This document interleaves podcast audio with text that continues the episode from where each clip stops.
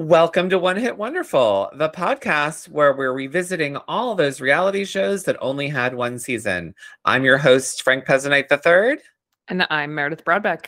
And join us today as we cover the finale of High Society and what a long, strange, racist, homophobic trip it's been.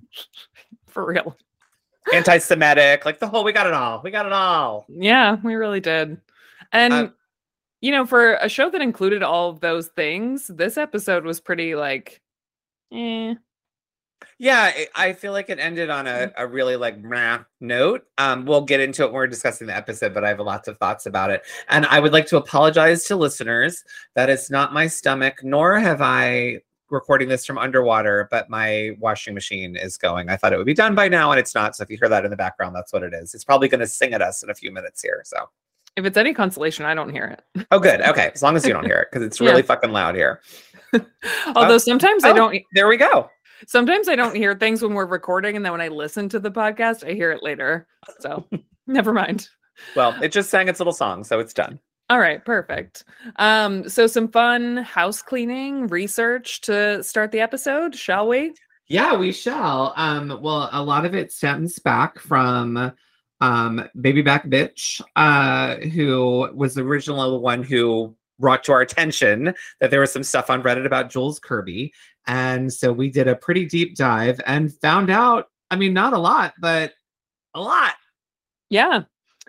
So Frank and I were texting probably after midnight because you sent me the link to the Reddit thread, I think when I couldn't sleep. And then we were sending each other screenshots back and forth. So we did discover her on Instagram. She's like a food enthusiast now and a vegan food enthusiast. And she uses the handle toast and apples, one word. That said, I'm pretty sure she goes by the name Julia now and uses a different last name, but I have yet to figure out what that is. And it's an M, right? Wasn't it based on a monogram? Yes. She uses the initials J-E-M. So. Or maybe she's just Jem. I know. Maybe God. She's truly outrageous. I loved that show so much as a child. You have no idea. But the other thing, too, is that Julia has had some work done. And I'm not going to lie, she looks pretty good. She does look good. And we, both of us, were having like a hard time trying to discern if it was actually her. But there is a picture of her. Was it a tanning bed? Maybe. I can't remember. There was a picture of her and she's either like in a tanning bed or it was a reflection or something. And you can definitely see her old face. Yeah. And I was like, this is Jules 1,000%. Like, this is her. It's her. Yeah. No, it definitely is. And there's not a lot of pictures of her period on the Instagram. It's mostly just food and like fabulous locations. Yeah. It'll also like, if you think that she in any way got any sort of comeuppance, no. None whatsoever. Yeah. Karma is dead. Yeah. She looks great. She got a good nose job and she travels the world posting pictures of food. So in beautiful places. Yeah. Gorgeous places, gorgeous hotels. Yeah. Paris, Bali, like it's, she spends a lot of time in Spain. Mm-hmm. And I was wondering if maybe she has like a Spanish boyfriend or something, but I scrolled through like all the pictures where she's tagged too. And I couldn't find any record of that, but yeah, no, she's kind of thriving. Yeah. Sadly she is. Yeah. No. Although no one posts their true self on social media. That's true. I refuse to believe that at her core, she's not still a vicious monster person. And I'm going to go with it. She's actually probably not that happy in real life. She seemed a little lonely actually. Yeah. Well, who'd want to be around her? Right. I mean, there's a reason you're only posting pictures of your lattes and your plates of food and not people. Yeah, just exactly. Yeah, but we did find her. And, you know, thanks to the listener who reached out and started that journey for us. Yes, thank you so much, because we never would have done it like otherwise. And I'm an idiot to not have done more Reddit deep diving on this show in the beginning. I think that's my major takeaway from High Society and our listener is that I need to start really trolling through Reddit when I do research too. Yeah, Reddit's a beautiful place. You think Wikipedia can suck you into a hole, Reddit can. Oh, way worse. Take you down for days. My husband and I always have this habit, like after we watch a show or a movie or something like that, like when we look at each other, we're both reading Wikipedia or IMDb, or like, it always sends us down, like, we want to learn about something, or where did this actor grow up? You know, like, it just always starts something. So I can't imagine if I take reality TV to Reddit, I might never come up for air. So yeah, it's hard. It's hard. I don't get a lot of sleep. Yeah. And in other just sort of house cleaning, other reality show news, it came out in the past few weeks that Brody Jenner is going to be a father. Yes. So and thank you, Heather. When I was checking the Twitter today, she did send us that alert. So thank you very much, Heather. And I will say, I was reading about Brody's fiance, again, probably late at night when I wasn't sleeping, and she is a young professional surfer. And I'm sort of into that for him. I get it. That 100% tracks. Yeah. Like, she's a great surfer. She drives a truck. She's very pretty. You know, Is she a nightmare anti-vaxxing Trump QAnon psychopath too, like he is? I don't know. I didn't investigate that part, but she is very young. She's like 23 or 24. Whoa. That tracks too. Well, I mean, it does, but I'm sorry. That's gross. Well, because he's 39, almost 40 probably. Yeah, I know. At least, I was very excited when I was like reading about her, and I was like, oh, I like that for Brody. And then when I saw the age difference, I was kind of like, meh. He's 39. Yeah, I thought. Yeah. No, I mean, 16 years. It's not great, but it's not as bad as I thought. For some reason, I thought he was a little over 40. I mean, still, bleh. Do you think I was actually not saying that loud? Come on, 23 though. Like, I know. It's not good. It's not the 16 years. It's like the phases of life, like 23 and 39. Like, I know that men technically don't mature like women, or that's what everybody always says. But like, it's not insignificant. I mean, you're right. Because if she was 30 and 40, he was 46, I'd be like, whatever, that's fine. But 23 and 39 is a lot. Yeah. I wonder, do you think because of his like whack job views, do you think it's made him and his dad closer? Because I feel like Caitlyn feels the same way. So maybe that he and Caitlyn now have something. I don't know. Hadn't Brody turned on Caitlyn a while ago though? Because Caitlyn always sort of like didn't pay attention to him and Brandon. Yeah, but I feel like now that Caitlyn doesn't have, I think Kylie and Kendall still talk to her, but I don't know. I thought, I would have a feeling the only one of his children whose political views align with his would be Brody. The funny thing is that I don't know that Brody is like full on conservative and or QAnon, but I think he's just like a weird anti-vaxxer, and he's sort of like, oh, I thought he was Trumpy too, no?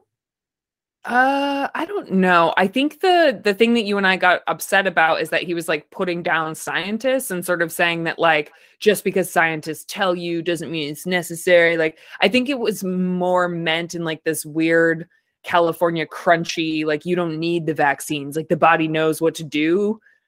I don't remember him being Trumpy, but maybe I'm misremembering.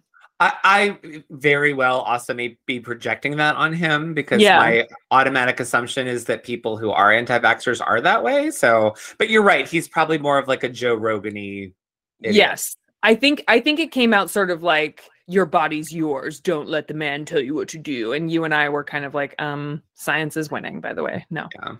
Yeah. but either way, he's having a baby. I wonder how ex-Caitlyn, well, she's about to pop. I know that. I know that she's really happy. But also, if I was married to someone and my marriage broke up because one of us didn't want to have children, like, I would be very devastated if not long after they ended up being like, all right, I'll have a baby with you, with somebody else. I don't know, though, because she seems so much happier with Chris than she was with Brody anyway. 100%, but I still feel like there's got to be a little pang, a little like something back there, like, fuck you, dude. Not maybe not regret, but like pissed, like, fuck you, dude.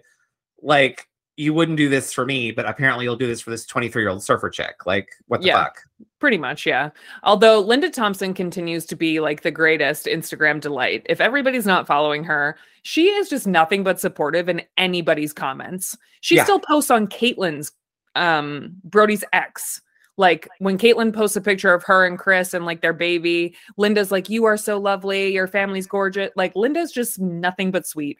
And she will never give up being Elvis's girlfriend ever. Well, and I'm here for that. I'm absolutely here for that. She still posts so much Elvis content, but I like it. I think she's allowed. Well, I mean, look who else she's been with. Wouldn't you be posting all this content? Like, I don't want to fucking, I wouldn't want to own Caitlyn Jenner. I also wouldn't want to own, what's his face? Yeah, David Foster. For yeah, real. Gross. Like, if those are the three people I had married and or dated, Elvis, top of the list, all the way, baby. Like, till the day I die. Yeah, good point. I'm surprised she doesn't have, like, a hot man now. But maybe she doesn't care. Maybe it's not her jam. She doesn't seem to care, and that actually makes me think she's pretty cool. Yeah. But I'm still surprised. Like, she's beautiful. Yeah, 100%. Yeah. And she's just, like, such a sweet, like, Malibu gorgeous woman. I don't know. I feel like she's supposed to have, like, a hot millionaire husband. But I like that she doesn't need one. It's true. It's true. She doesn't. And she's happy with her grandbabies. She says it all the time. And who knows what she's doing with herself at night with, like, giant Elvis Barbie dolls. They could be going all kinds of places in her body. She probably, like, sleeps in, like, a pile of his old jumpsuits or something. I wonder how Priscilla feels about her. Oh, she must hate her. Come on. Right? She must. Although, is Linda Thompson that much on Priscilla's radar at this stage in life? Probably not. But also, if I was the wife, I mean, I know they've been divorced by then, but, like, if I was the wife and had kids with him and whatever, and his one-time girlfriend was kind of claiming ownership over him now these days, I'd be pissed. Yeah, totally. But I don't know. Priscilla's just got more important things to do. Like, inject cement into her face. Yeah. Dude, she looks younger than Lisa Marie, and it throws me every time. Oh, does she look good again? No, I didn't say that. But she... Oh, okay. But when I see a picture of them together, I'm always confused by who's who for, like, a split second. Because I honestly haven't really seen that many pictures of her since her the cement face debacle thing happened. Fillers are a slippery slope. Well, especially when you're getting them done by a non-doctor in someone's house. Ooh, yeah. Well, one last bit of house cleaning was that we had one of our Instagram followers, Julia, reach out to us and add another one-season show to our list. So we have added Russian Dolls to our long list of shows to cover. So thank you for that, Julia. Yes, thank you. I looked it up. It looks good. It does look good. And we should announce what we're doing next now that we're finishing High Society. We are, and I am very excited about it. Mayor let me pick, since my birthday is coming up soon-ish. We are going to be doing a Saddle Ranch. It's been on the list for a long time. I'm excited too. For a long time. Unfortunately, I don't think anyone can watch along with us unless they bother buying it on Amazon, which is what we're doing. There may be clips on YouTube. But for those of you who watched it originally, it was basically like a Vanderpump-ish show filmed at the Saddle Ranch, like, hip cowboy bar in LA. And it is hilarious. And I'm very excited about it. Yeah, I'm into it too. And we decided to buy a show this time because we suffered through High Society, like, in no age, opposite of HD on YouTube. So. Well, I mean, thank the Lord for Guy Douglas, who put them all on YouTube. Yes, otherwise there would be no, I mean, you can't buy it. There'd be nowhere for us to watch it. So he is, you know, our Lord and Savior. But yeah, I'm very much looking forward to covering a show where I can actually see what's going on instead of just seeing colorful blurs on my screen. Yeah, and I can take screenshots again and, like, you know, all that fun stuff. All the good stuff. Yeah. So speaking of that, should we talk about the show we're covering? Yes, I think so. Episode 8, Last Call. Which aired on April 28th, 2010. Oh my God.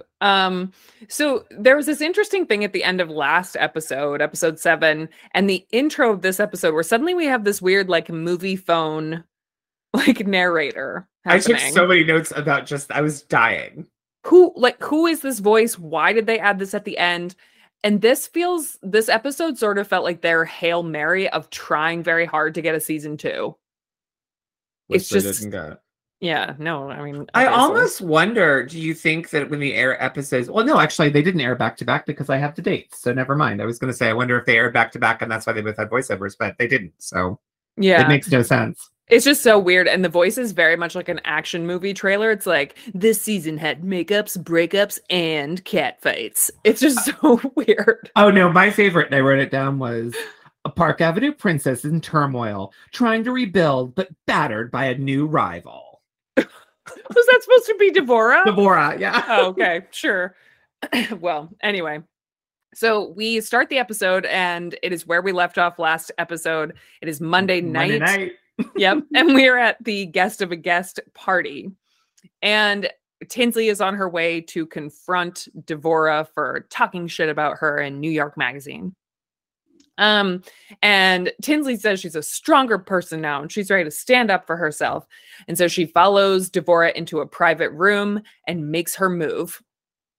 And Devorah immediately gets up and sort of says like, no, I'll talk one-on-one, because Tinsley has Dabney with her. And Tinsley says, no, like when you go to the press and talk about me, you're kind of publicly declaring war. And like, you know, she has Dabney and Alex with her. Oh, Alex is a little feisty. Yeah. As we've seen. So then they just kind of have this back and forth about whether or not they were really friends. And Tinsley points out that if we were friends, you wouldn't have gone to the press about me. And then Tinsley sort of says, just because they did a photo shoot in your magazine doesn't mean we're friends. Well, and this reminds me, I forgot that when I was watching, I did a little like Googling, and I came across this article about the show and about that. And Tinsley said this, unfortunately, the production took a turn that I did not see coming. Hoping to add some very varied characters to the show, some people were cast as my, in quotation, friends whom I did not know. They, in turn, were enjoying their moment in the spotlight and tried to convey my life as something that really involved them when it did not. This was difficult for me since suddenly my life was not my own and being portrayed as something that it was not. And then underneath it, it says, the series also counted socialites Devorah Rose and Paul Johnson Calderon among its cast. Oh. So I'm wondering if that's also claiming that she and Paul were never friends. And then I thought this was also very interesting. A source told the paper Tinsley was told she would have some editorial control, but she was horrified to find out she had none and was being put in situations where people were manipulated to act in a certain way. She wasn't happy with the way it came out. Mortimer, her mother Dale, and sister Dabney had complained over the way they were portrayed in the show's first season. Interesting. I thought Dale came off pretty good. I did too. And, you know, honestly, like, despite all of that in this episode, I'm like, oh, I get why they had Devorah on the show now. Yeah. Because I was so confused. I'm like, why are you letting this woman trash you? And I'm like, oh, so you can take her down horribly in the final episode. Well, and it helps Tinsley bond with her mother. Yeah.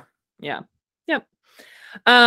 So then, of course, like, Tinsley nearly cries when she's standing up for herself, which is a little sad, and then says, like, we'll never be friends now. It's like, oh, okay. But we all also know that's Tinsley's thing. It's same thing on Housewives. Like, she would stand up for herself while weeping. It was very, like, pathetic.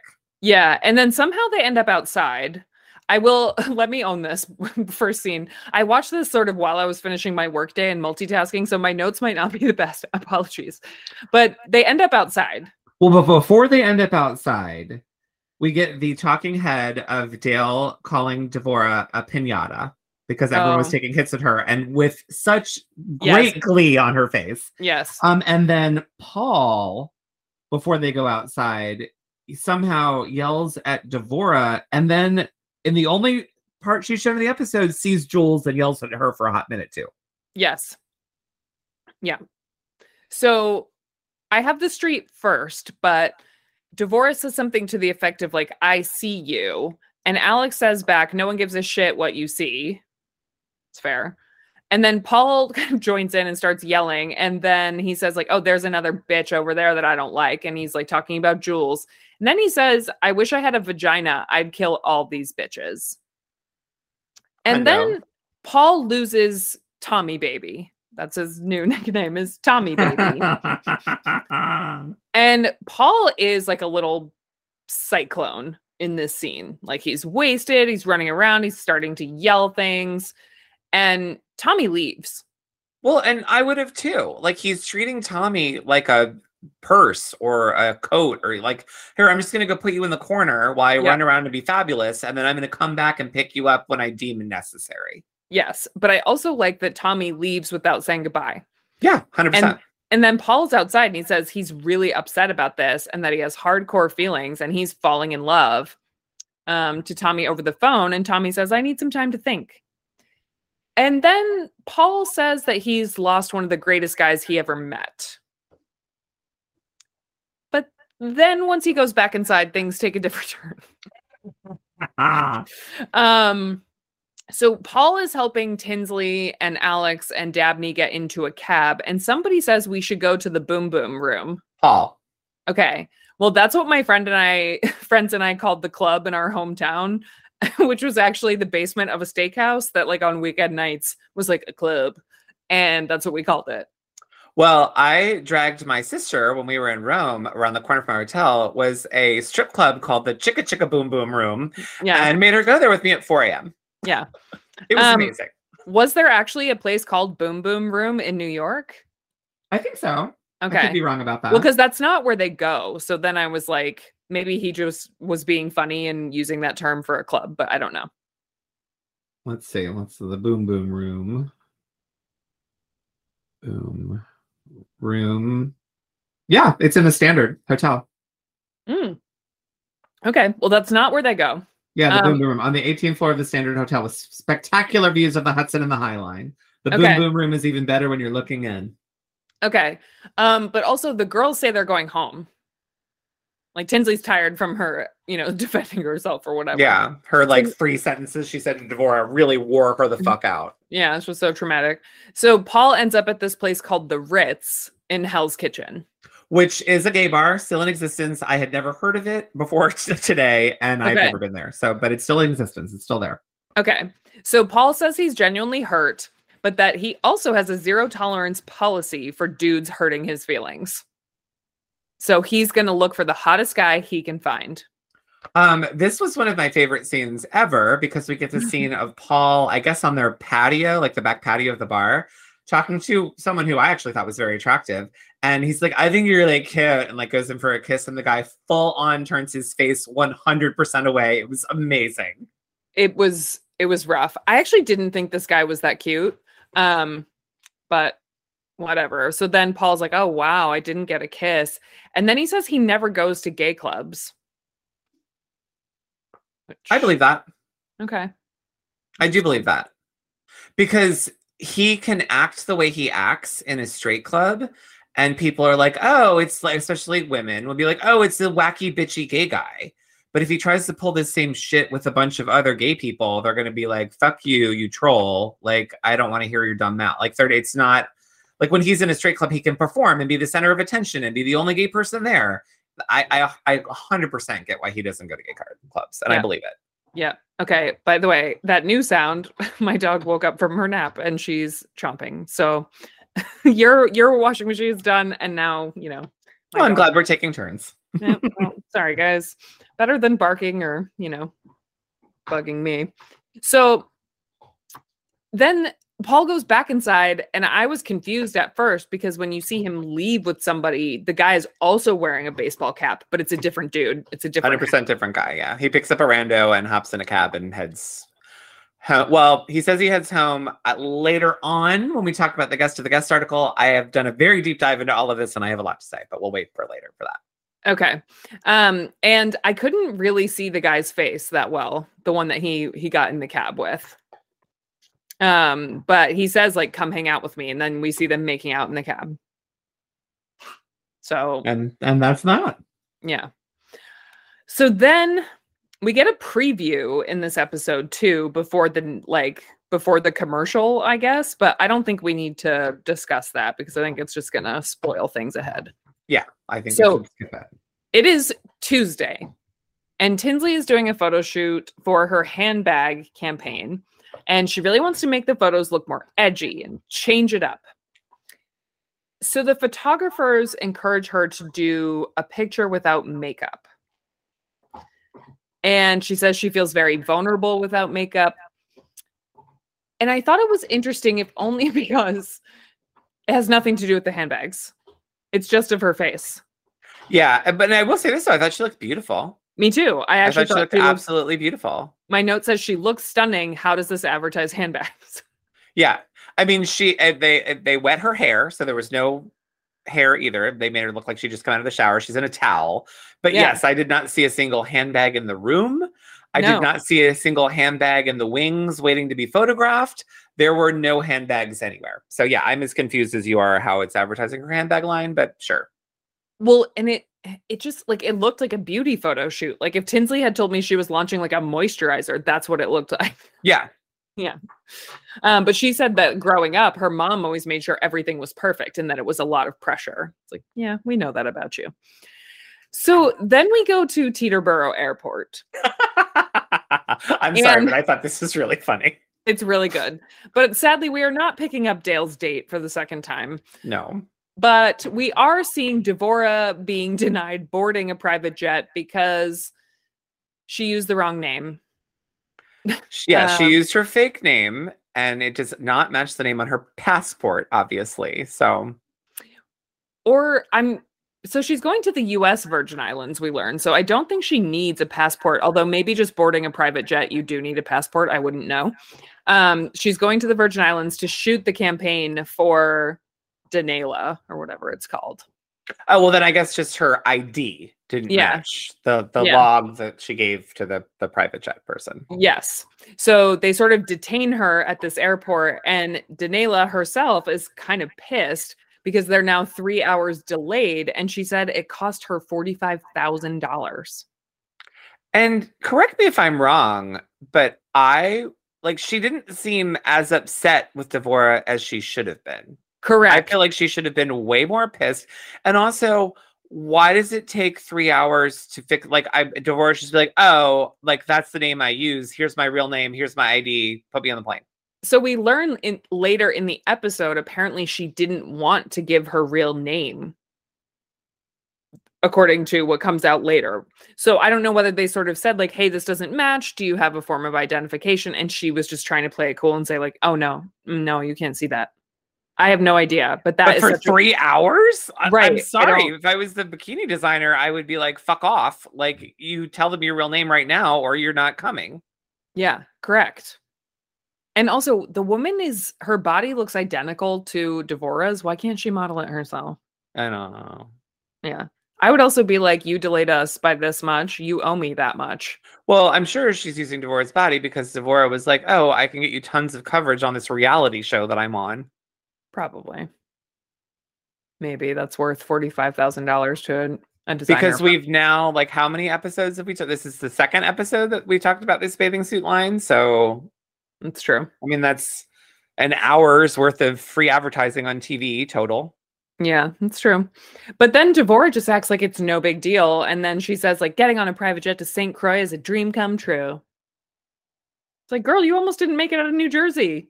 Well, I also thought it was weird when she, like, threw herself on the ground and was like, thank you, thank you, thank you, thank you to the pilot or customs official or whoever the fuck it was. Yeah. I'm like, all you had to do is give me a real name, you dumb bitch. Right. And, like, are you so grateful because that guy let you go without looking it up? Like, I don't get it. It was so strange. And I also don't think, I mean, it doesn't jive with what she says later about what she wants for her life, but right. Lots of people use, I mean, we ourselves know a restaurateur who does not use his real name. Lots of people, Sebastian, lots of people. I actually didn't know that.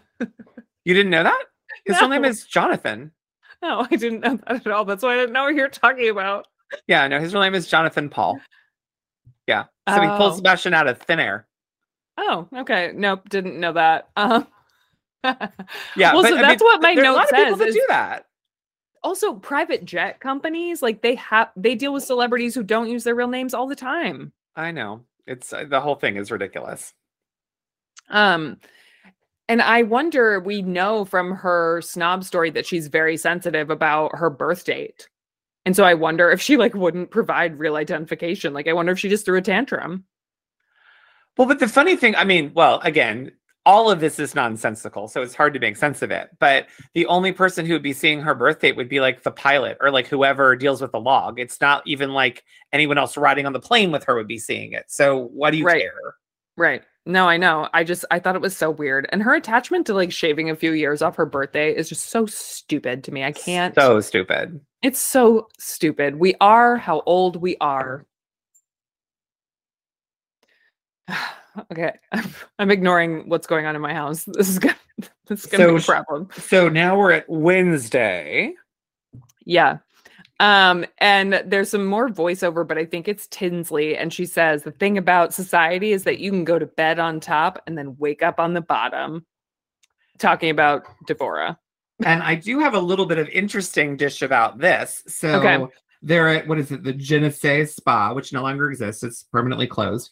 And it's Paul and his friend, Amanda Lee Dunn. Oh, I know who she is. Okay, good. Because I was going to say she was on The Real L Word. Oh, she sure was. And she was like 20 pounds lighter on The Real L Word too. Yeah. Well, which was right after this. Like it was, that was 2010 to 2012. And it's weird that she'd even be in New York because like that. So I wonder if she like flew out to LA just to be on the show. No, in the show, the whole premise is that she moves from Brooklyn to LA. Oh, that's right. That's right. I forgot. Oh my God. I love The Real L Word. It was so good, dude. They are all savage on that show. It is. Yeah. I've rewatched it in pandemic. It is fantastic. It's multiple seasons though, right? Oh yeah. It's 2 seasons. So it's we can't cover it. It's three. Okay, yeah. But it's super good. All of you should watch it. But I got a little excited seeing her. So. Oh, me too. I recognized her voice first. I didn't recognize her because she got very thin when she was on Showtime. Yeah. She's very pretty either way. But like she got very thin before she was on. Also, I feel like it fully tracks that she and Paul are friends. Yes. Yeah. But anyway, so that's exciting. He's at the spa. And so he's laughing about, you know, this fake name. They're like, who uses a fake name? So many people that, you know, probably use fake names. And the only point that Paul made that is actually fair says, well, according to Devorah, she jet sets so much she should know. Yeah, no, he was 100% right about that. He was. I was a little mad about it, but he was. And I love that it broke on Gawker too. I know. Well, and he says everyone knows she's a fake now. Ooh, hoo, hoo, hoo. So then we go back to St. Croix, and Devorah is modeling for the photographer Nicholas Rootson, and she says she's modeling the 210 line, and I wondered if she meant the 2010 line. Oh yeah, she must have. Like what is 210? What is that?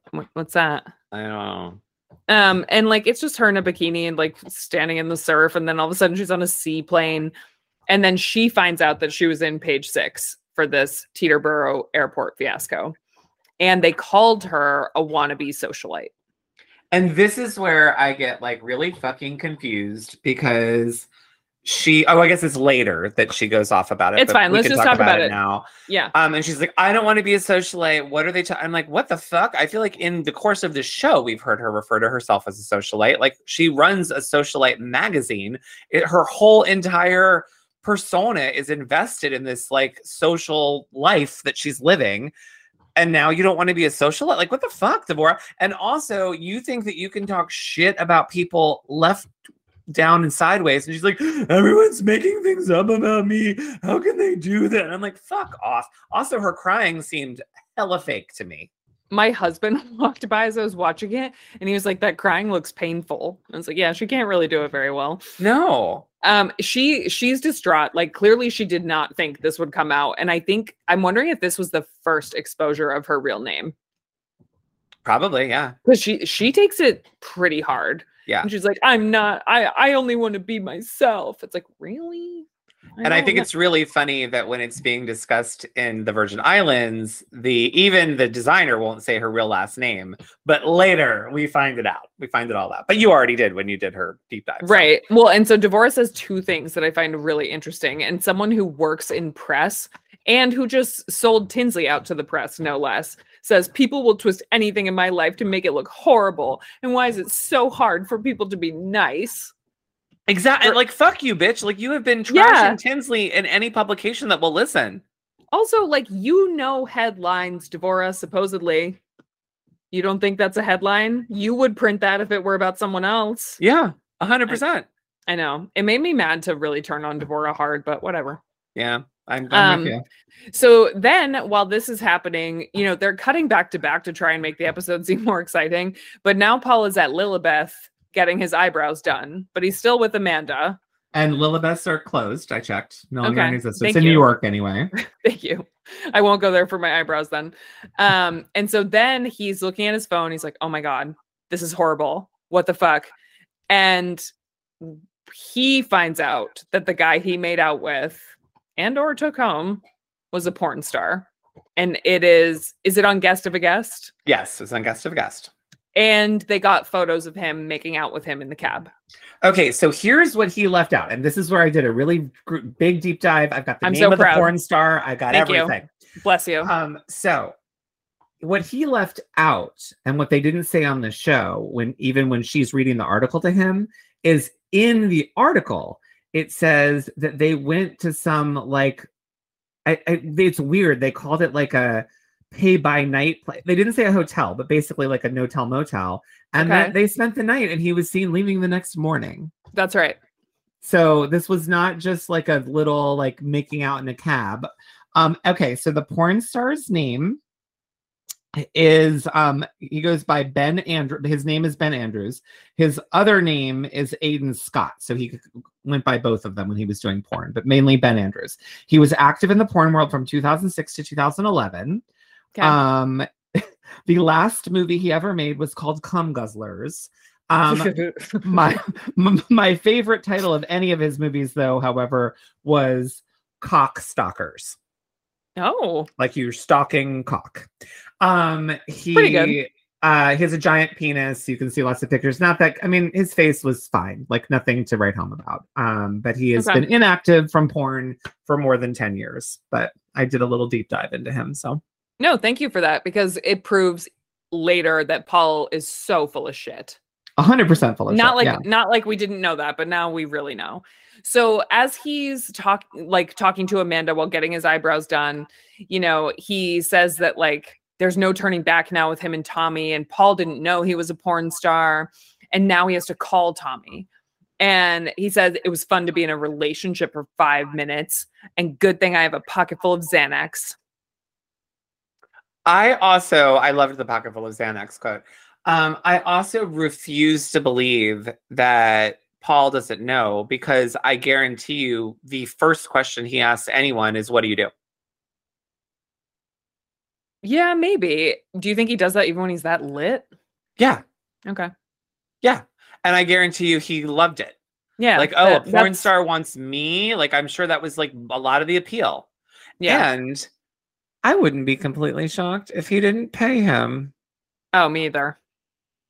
No, me either. He was all upset about Tommy and like feeling himself and totally. Yeah. Yeah. So he's just like so annoyed that basically he's annoyed that he has to deal with something else with Tommy. It's like, yeah, welcome to relationships, boo. You gotta talk it all out. And also you don't get like, if you, first of all, not a relationship. They've known each other for 5.5 minutes, if that. I know, but he thinks he's in one. Yeah, but also, what kind of relationship are you in when the very first, like, kind of altercation you've had, you run right out to a gay bar and fuck someone else? Like, I mean, come on, dude. Like, I know. This is whatever. I know.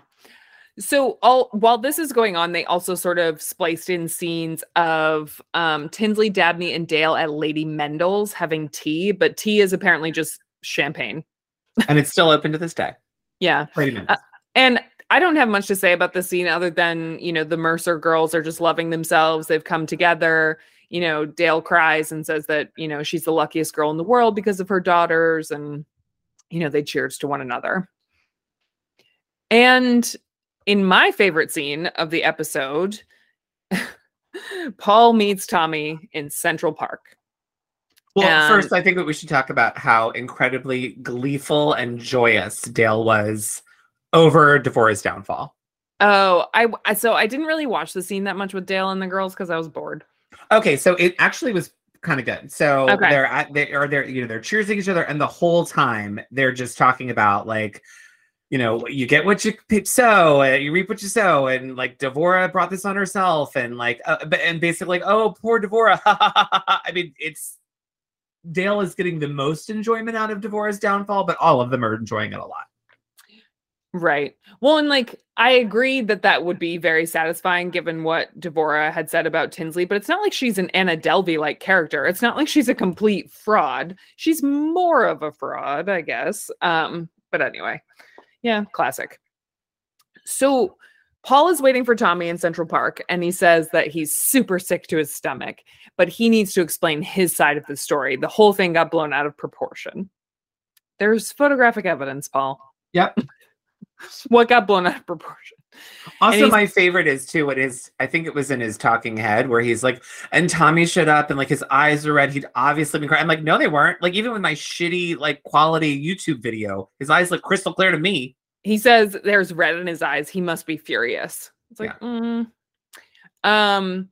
So then Paul immediately jumps in and says he doesn't know what to say, but you left me. Tries to make it Tommy's fault from the jump. And Tommy actually should teach Tinsley how to stand up for herself because he's pretty good at it. He says, I thought I was your date. You were running around, getting into drama alone, left me alone for 95% of the night. And then you end up making out with a porn star. What is that, Paul? And then he says, you know, I don't like cheating. And he says, every time I'm with you, there's drama. And Paul's like, well, I can't help it. It follows me around. And he says, you start it, Paul. Go, Tommy, well, go. But can we also talk about the fact that I think that Paul must have been fucking someone on the production crew, because we need to talk about Tommy's title card. I wrote it down too, because we've never seen that before. And I found it degrading. I didn't like it. No, it was degrading. So for those of you who, you know, aren't watching and along with us and rely on us for these things, after they break up, they give Tommy a title card when he's standing there, and it says romance novel cover model. So unfair. All his other title cards just said model. I know. And I mean, who cares what he's modeled? That's still accurate. But you know, it was like a takedown on their part. And I was like, who is Paul fucking on this production crew that got them to do that? Yeah. So then Tommy says that he's humiliated, which even if they weren't really dating, that would be kind of humiliating. And then Paul says, well, I was drunk. And he says, no, everything's a show to you. And I'm not going to keep doing this. It's not fair to me. And you just use me as a coat rack. Yep. And then he says, this is so ridiculous. You introduced me to your fucking mom and you tricked me into thinking you liked me. And then he says, he's done. Get off me. I'm done. And he runs away and says he has no interest in talking to Paul ever again. And then Paul just gets into a cab and says, well, I guess I just can't date a nice, normal guy. You guess right. Yeah. Because you don't deserve them. Well, and then he calls his mother. Yeah. And says, literally calls her and is like, I'm dealing with I've been implicated in a porn scandal. Yeah. And then basically hangs up. I'm like, what? And then she says something like, I hope you're taking care of yourself or something like that. And he says that he's doing it all because he's lonely. Okay. Okay. Yeah. Doesn't make any sense. But he's the kind of lonely where because he's such a narcissist, he literally just wants someone to sit there and listen to him. Like, yes. He's not truly lonely for companionship. He's lonely for someone to, like, just sit there and listen to him filibuster on for hours about himself and how fabulous he is and this and that and the other thing. Correct. Yep.